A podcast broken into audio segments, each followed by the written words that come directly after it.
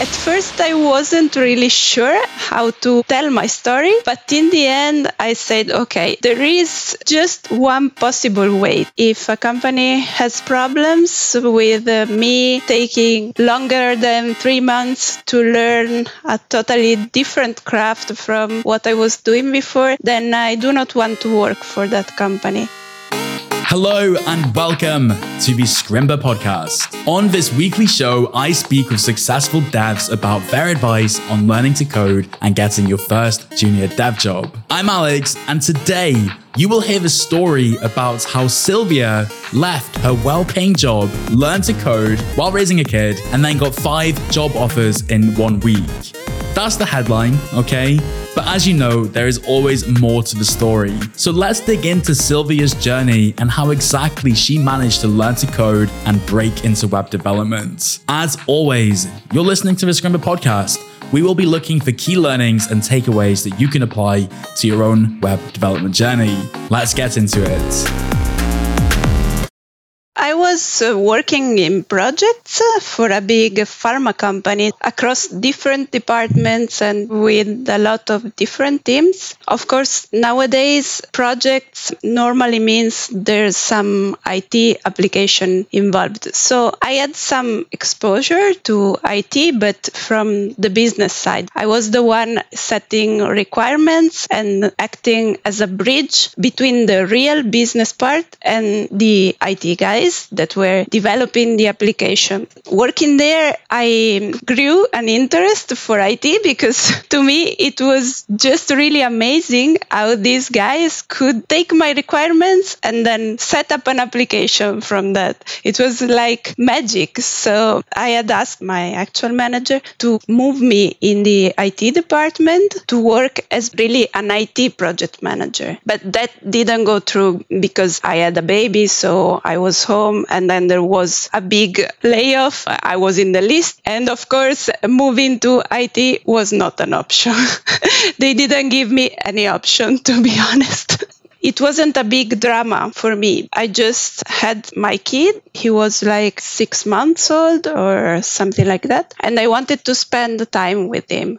So I started thinking, what can I do now? What will I be doing afterwards when I need to find a job? Do I want to go on with the same job or similar job that I had before? Or do I want to do something different? I said, okay, let's leverage this interest that I have for IT and let's start studying. My idea originally was just to understand how things worked, to be a knowledgeable project manager. But along the way, I just loved coding. So yeah, here I am working as a developer.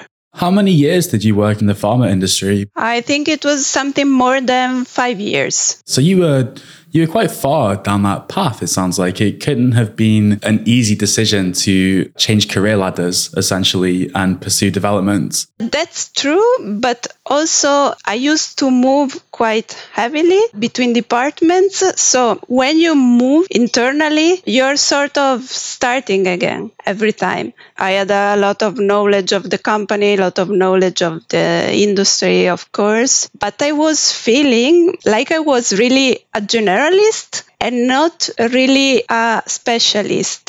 Every time jumping different projects, different departments, every time starting and not really bringing so much specialist knowledge to the new team or to the new department.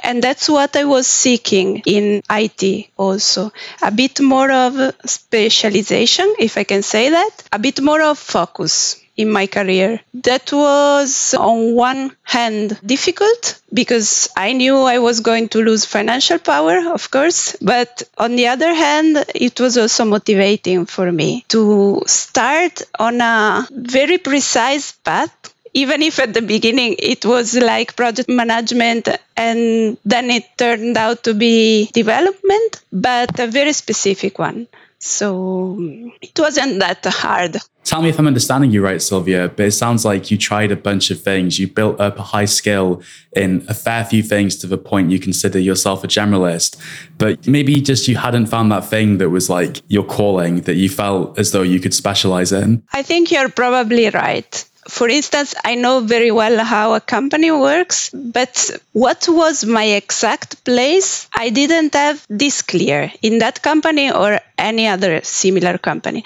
So maybe this was also meant to be. It's interesting what you mentioned, because for all of the time we spend learning to code, and remember, there are a few different types of learners, right? There will be people who are very young, who've never worked a job before. Maybe they've worked in a newspaper route or something, but not like a salaried job. Then you'll have perhaps people who did jobs which were just nothing to do with an office. They have really no idea what people do in an office or what the office culture is like. Anyway, you start learning about coding and you get deep into that. But actually working within a company, like in an office job, there are so many unspoken rules and there are ways to conduct yourself. And there are also so many soft skills or practical skills that you really perhaps can't understand and internalize and get good at until you're actually in that environment. And then you pick it up, I think, over the course of your first few months and years. I'm wondering, did you find like a lot of the professional skills that you developed during your 5-year career in pharma very useful when you decided to start pursuing development jobs? Like, did some of that stuff transfer with you, do you think? Yes, I did find my previous experience very useful, not as much when I was studying, but for sure when interviewing and afterwards when I started working. If you noticed, also in the Scrimba server, I always try to encourage and support people that are career changers like me, because I also was at a point before looking for a job when I thought, okay, maybe my previous experience is not so relevant and maybe I should just remove it from my CV, but this is not a good idea, because I interviewed and got to the end of the process with 4 companies, and all the 4 companies recognized my previous experience as valuable, even if it wasn't related to coding or development or not that much even to IT directly. And now that I'm working, I'm obviously a junior for developing and coding, but I'm not a junior in any other task. You're experienced and you're wise because of the years you've spent in another industry. Yeah, and that also helped me at the beginning, because before starting a new job that you don't really know nothing about, you feel a bit anxious because you think, okay, maybe tomorrow I will get there and I will feel like I'm a total fraud and I will just get up and leave. But then you get there and it's just another office and another company.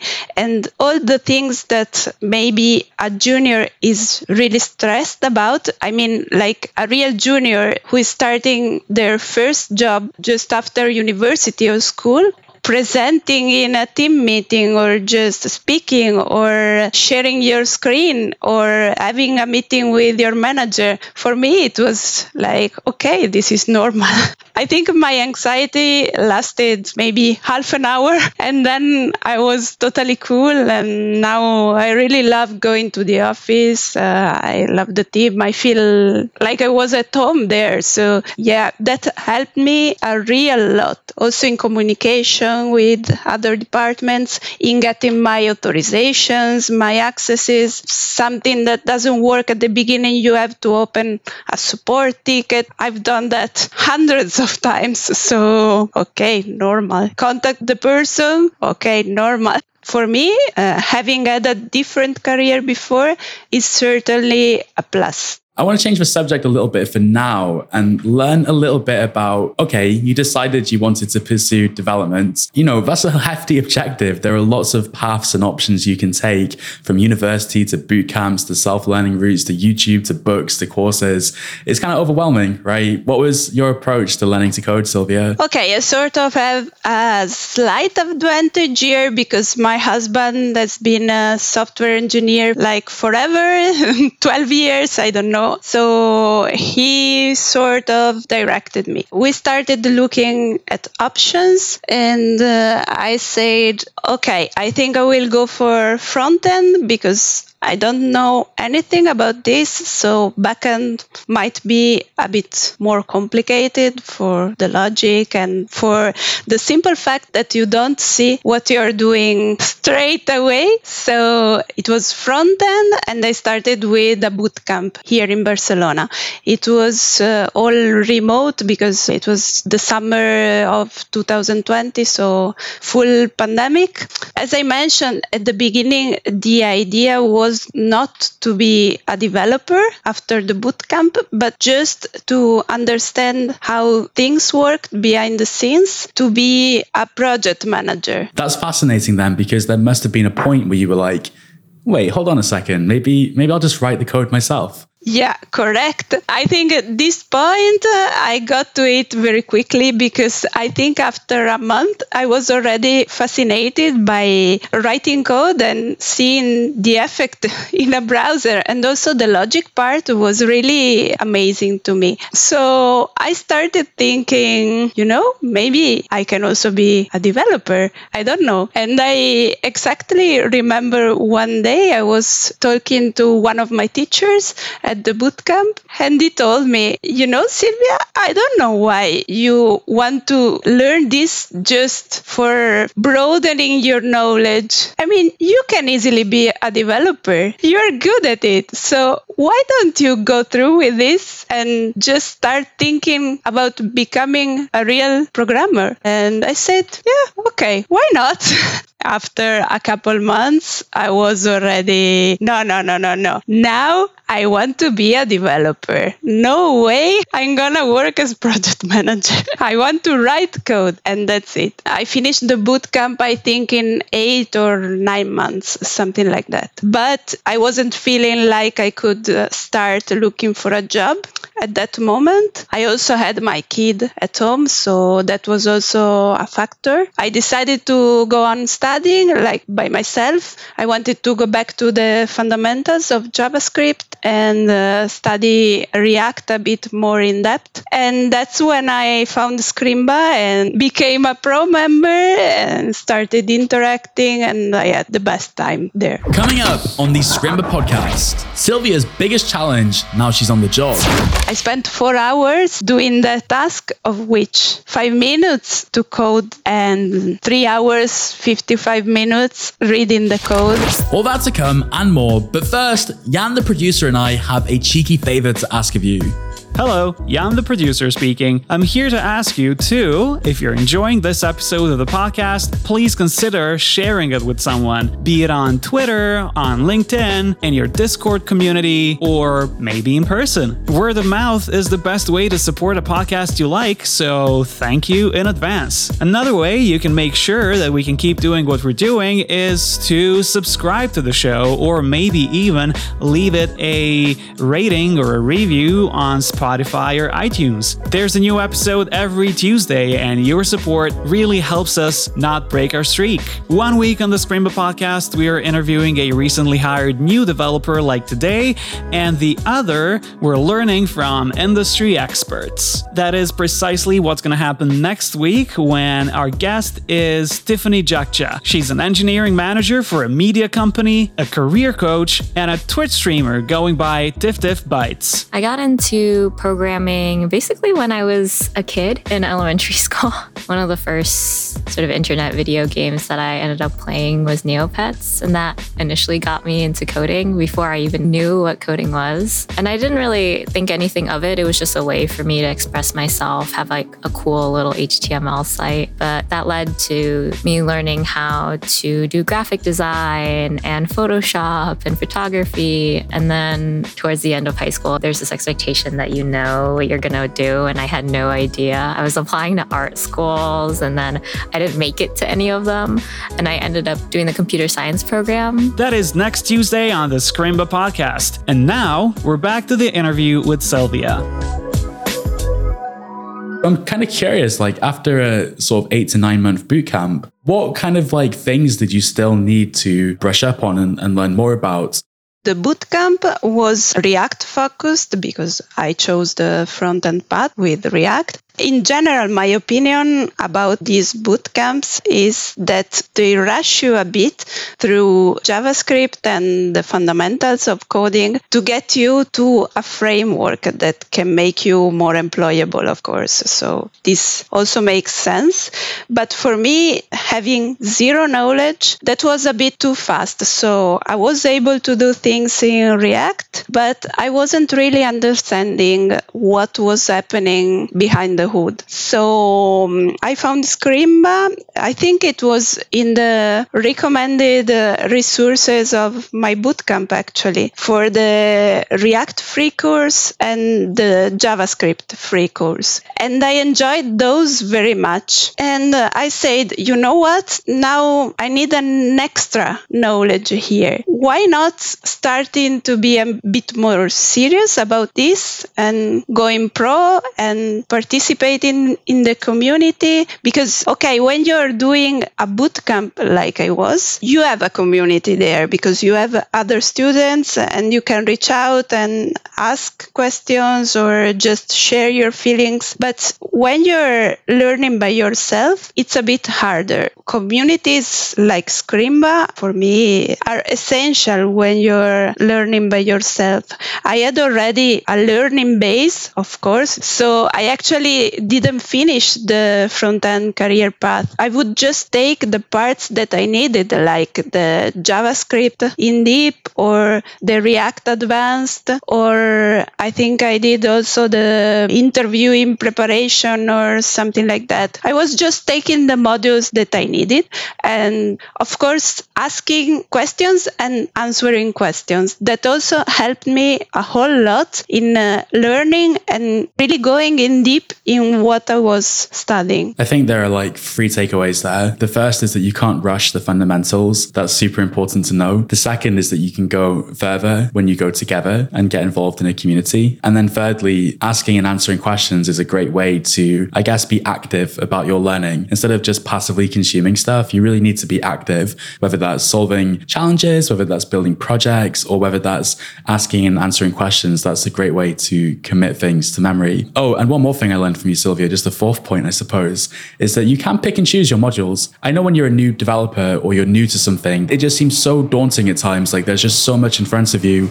You certainly wouldn't feel like you want to jump around the modules because you might think, maybe this thing's related to that thing and I don't want to miss out on some knowledge, get an hour into the course and realize that it's not suitable for me. But once you've been doing this for a few months, you can absolutely give yourself permission to pick and choose modules or courses or tutorials or books, and even chapters within those books that serve your particular interests. I think that's amazing because one of the ways that learning gets boring is when people set objectives like, oh, I'm going to read this book on You Don't Know JavaScript Yet, and I'm going to read it cover to cover. And like, it's a cool ambition. I'm sure you'll learn a lot, but you'll learn a lot better if instead you're building a project and then you're like, oh, I need to do this thing.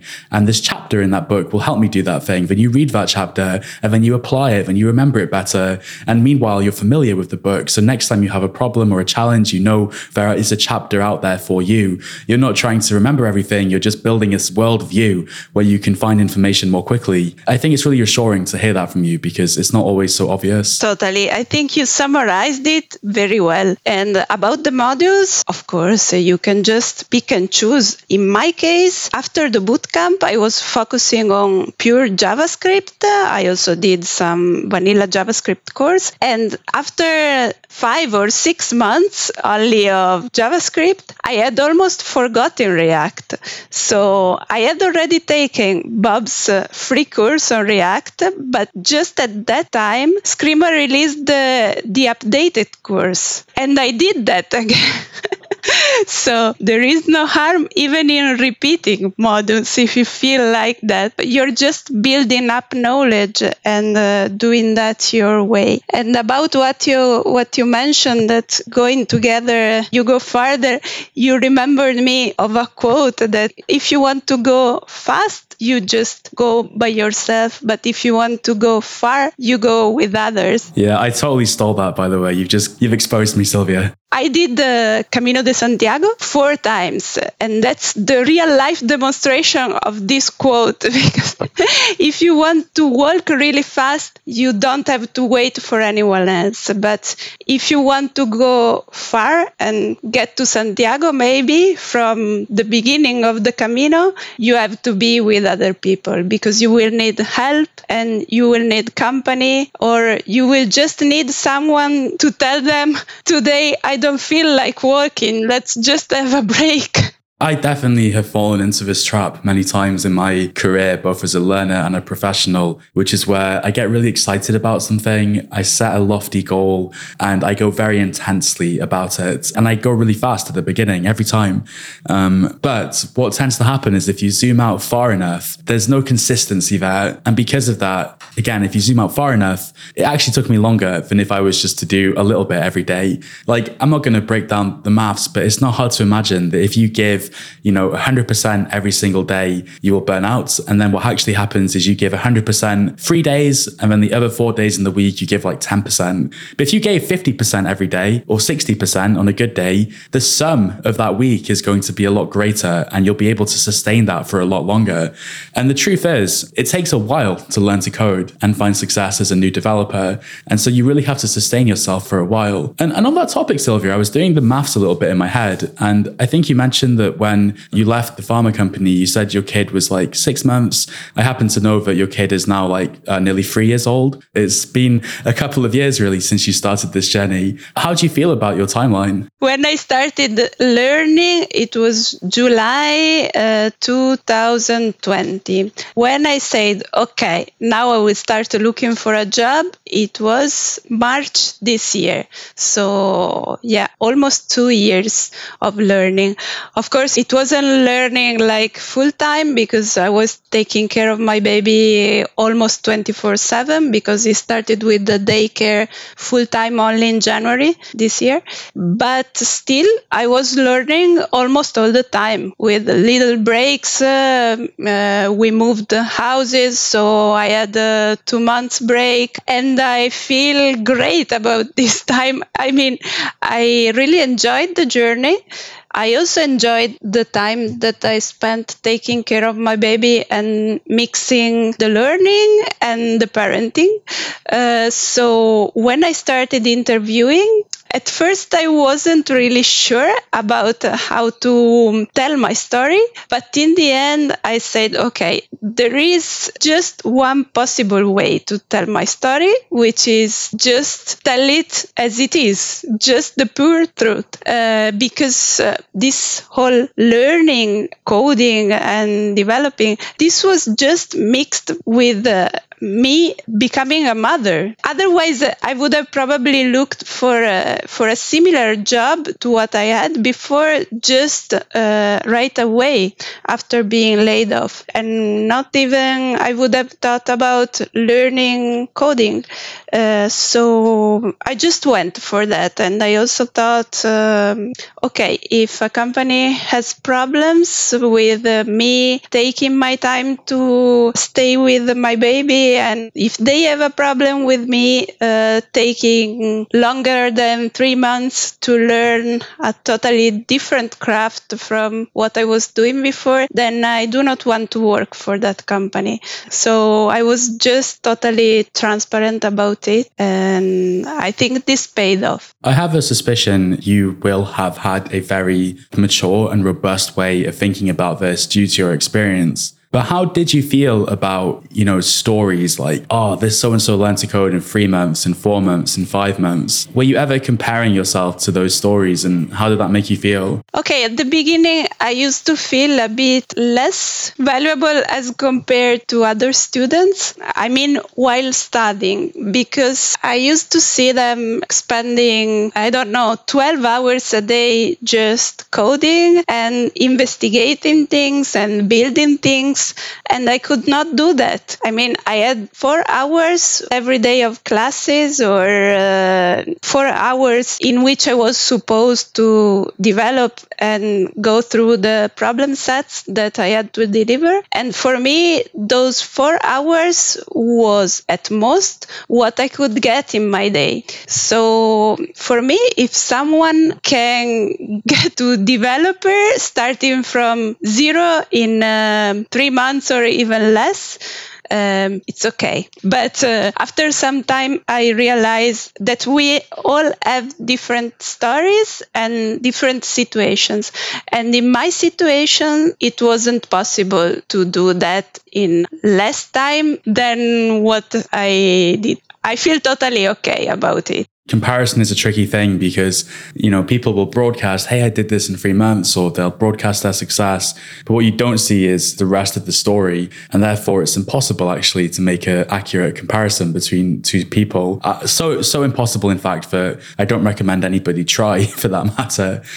But one reason I really love the Scrimba podcast and getting to speak with people like yourself is that, unlike a tweet or a headline, this is the chance to get a bit more nuanced about people's stories and realize that, obviously, in your case, I mean, there are things in life what are important aside from your job, right? Like family and raising a child. And these take a lot of time and energy, and they're things you should savor and enjoy.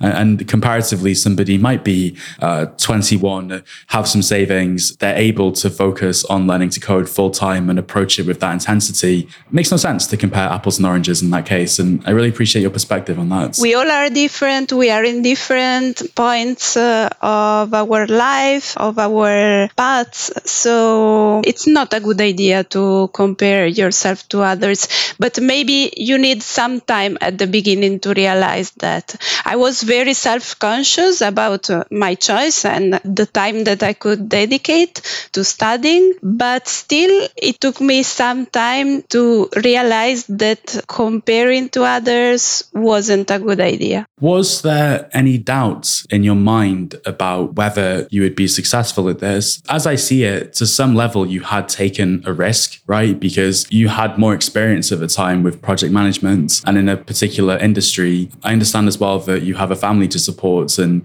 changing careers can sometimes, I think you phrased it as losing financial power.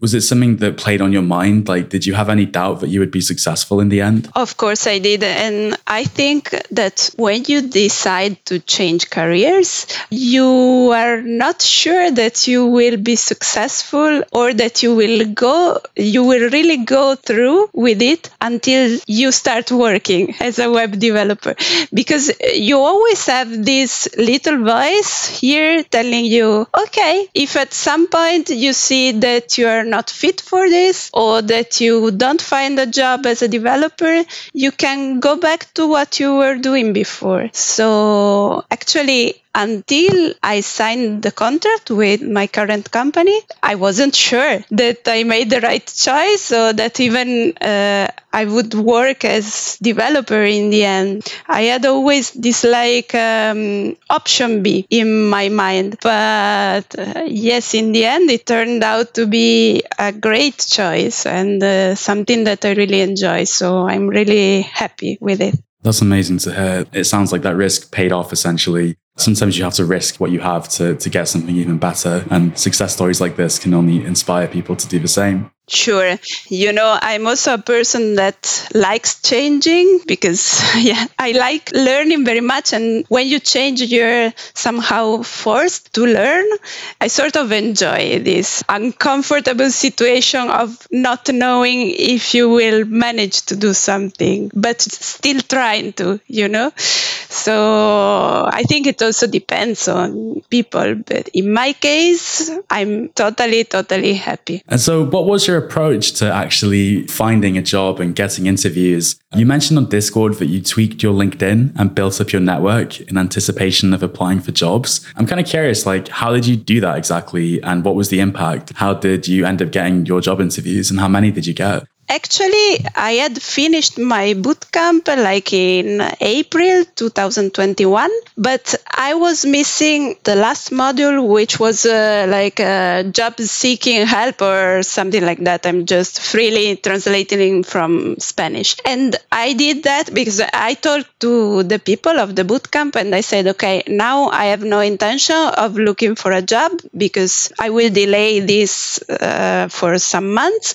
So is it okay for you if I finish this module when I start looking for a job? And they said, of course, yes, you just contact us when you feel like. I did this last module in January this year, 2022. It was like a fake interview and some CV advice, some LinkedIn advice. Doing that, I realized I could leverage my LinkedIn in the sense that I had already many contacts due to my previous jobs because I had more than one. And I started just doing that, polishing my already existing network, asking for recommendations from my previous managers and also teammates. I started creating new connections.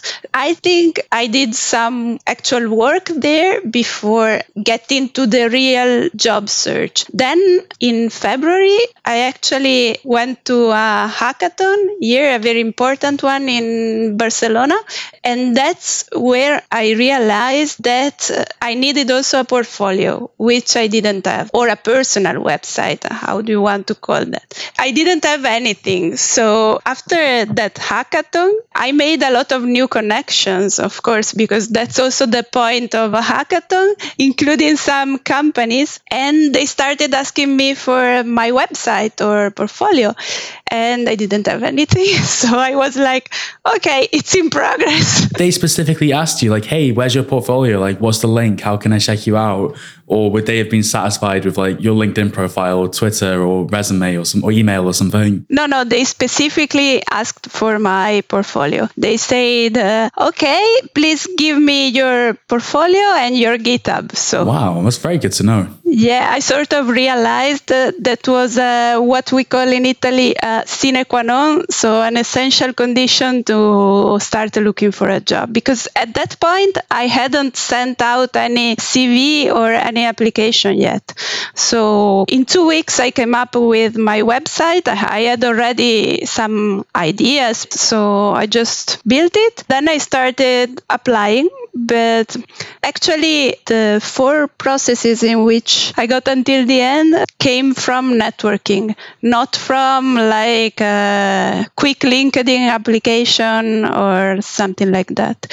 That's why also in the Scrimba survey, in the career chat, I always advise people to use that resource, to use the networking, to expose themselves on LinkedIn, because that really paid off for me. Give us an idea about the numbers. Like, how many interviews did you end up with when you were ready to pursue the first job opportunity? I don't know how many applications I sent, because of course I sent also some applications mainly through LinkedIn, but I don't think that much. I think something like 30 or close to that. The interviews that I got were, well, the four companies and some more, but with the others, I really didn't get that far. Like an introductory call, what are your expectations, and that's it.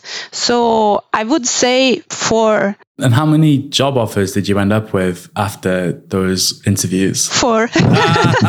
Of course I knew. It was 4 interviews and 4 offers. But yeah, okay, I had sent more applications out. Just these 4 were the ones that, in my opinion, went through because I had the chance to speak with the recruiters or directly the team members in one case. I think that if you have some soft skills or communication skills to leverage, that's the best way to go for it, because you will have some advantage in the process. You are not just an empty doc with some words in it. You are the face and a person for them. You need to stand out in some way and be memorable. And if you are just a piece of paper in a stack of resumes or an email, they won't remember your name probably. But as soon as you see, it's just human nature. Like you see someone's face, you hear their voice, you see their body language,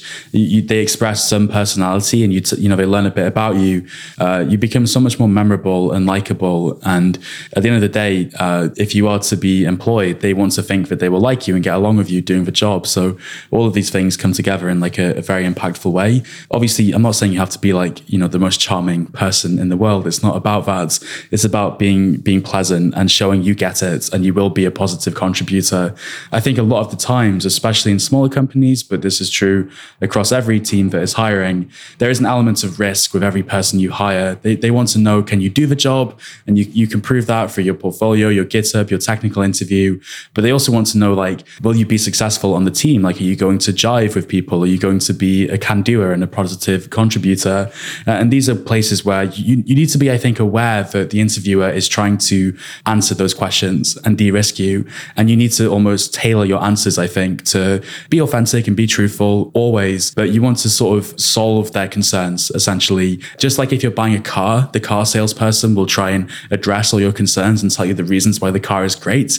You, in an interview, are selling yourself. Like you have services to sell, essentially. And you need to adapt the same mentality, even if it's a little bit uncomfortable.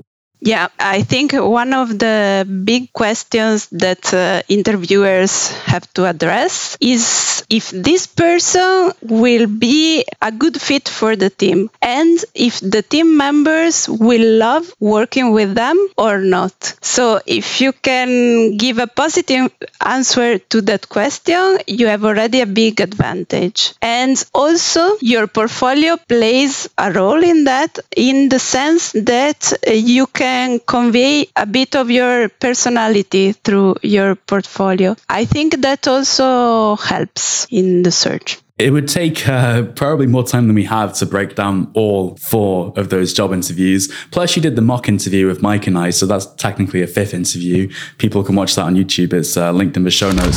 Silvia is a new front-end developer with no professional experience yet. She's been learning on Scrimba for a while now, and today Mike is going to put her through her paces to see if she's ready to interview for a junior developer role. But take us through the job interview that led to the job you're doing now. It was actually a long process. I think I had 4 interviews plus the first chat that I had initially with a recruiter in an event. I had also a technical interview, which was the last step. It was really long. It was like 1.5 hours plus. It was my first technical interview. I had 2 really senior developers in front of me and I was, oh my, how am I going to pass this? Also because the HR person wasn't that clear about what I could expect from the interview. So I was like, okay, I'm gonna do this interview, but I'm not sure what I will be doing. And in the end, this was a mix of theoretical questions and some live coding, but mostly debugging. I really didn't know what to think after this interview because it was the first one of this kind for me. I mostly felt like you feel after a university exam that you're not sure if you passed or not. In the end, the outcome was positive, and actually one of the interviewers is now my manager, so I am pretty sure the outcome was positive. I would agree with that. What were the sort of technical questions like, Silvia? It was mostly about JavaScript and React, of course, due to the position. The part about JavaScript, I think it was a bit challenging because it was related to the event loop. So mixing promises and timeouts, and I wasn't so strong on that. So I remember at one point I just said, okay, I have no idea. Maybe you can help me figure this out. And they helped me. They did it. And I really understood it because afterwards they asked a similar question and I got it right. So I think it's not really that much depending on which questions, because if you start preparing yourself on specific questions, you can get easily overwhelmed. JavaScript is impossible to know really in its depth, everything, how it works. Also, senior developers have to look for stuff on Google. But if you work on your ability to reason and to express what you're thinking and how you would solve something, I think it's the best thing you can do, because that will be also appreciated at least for a junior level position.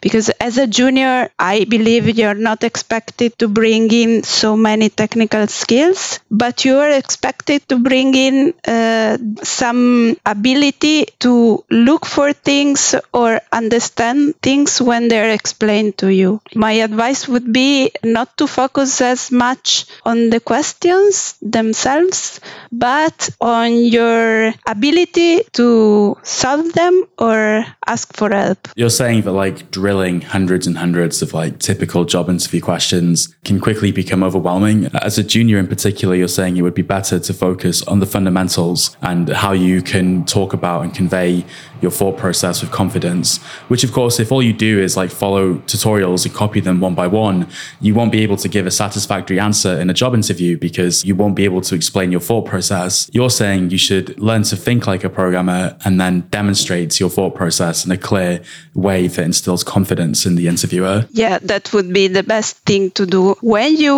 will have a mid to senior level, you will be expected to have a different base knowledge. But now, as long as you know the difference between let and var and what a function means, you will be fine in interviews. Just try to convey your thought process and you will be fine. Well, you got the job. That's so exciting, obviously. Like, I'm so happy for you, Silvia. What is the company exactly? And what kind of stuff are you doing there? What does a day in the life look like now you've been on the job for a few weeks or months even? The company is offering supply chain solutions. They have a big solvers department because it's all focused on algorithms. And also they have a big development department. My day to day, now I'm working on internal projects. So I started with a project and then I shifted to another one, but I'm not shifting constantly. It was just a thing of the beginning just to get me coding. I think after a week I started coding. So I also appreciated that because I wanted to get my hands on the keyboard, as Bob says, as soon as possible. I like that. My day to day is basically daily stand-up and then coding. I actually was surprised because I did my first pull request quite quickly. As a junior, I was expecting maybe I will have to spend weeks just reading the code base and the project documentation or whatever. And no, they just put me to coding and I was very happy with it. And yeah, now I'm developing almost full-time, doing some trainings, because if you want to, you can also do trainings. And that's it, enjoying life. That pull request you submitted and got accepted, like, what did it do? What was the thing you coded? Originally, it was a button, and then we changed that in an extra tab or something like that. So we also changed the requirement a bit based on the logic of the application. But really, to code a button, it's like 4 hours. I spent 4 hours doing that task, of which 5 minutes to code the button and 3 hours, 55 minutes reading the code and understanding where I had to touch it. I remember when I was in the reading part of that, I called my coach because I also have a coach and I said, okay, I'm very slow. I'm still reading code. I don't know if I'm supposed to write code also. But and they say, don't worry, it's normal. It's a huge code base. You have to understand how it works. And you cannot touch some other things without knowing how this works. So take your time. Don't worry. There's a few quotes out there to the effect of, it's harder to read code than it is to write it. I think it was from Joel Spolsky, who is like one of the co-founders of Stack Overflow. And it rings very true, absolutely. And also as a new developer, you oftentimes are starting from scratch or you're working on quite small projects. This experience of jumping into a big code base that has been there many months and probably many years before you, that's a skill you just have to build up once you get there. But it's one that's very doable, as I think you've proved, Silvia. Earlier in the episode, I sort of mentioned to people listening that I'd ask you a little bit about, you know, you with this experience, like you've had a career before, like you've built up all these soft skills. At first, I'm sure you just, you know, focus on setting up your computer and it can be a little bit nervous feeling. But you said after just half an hour, you settled into it.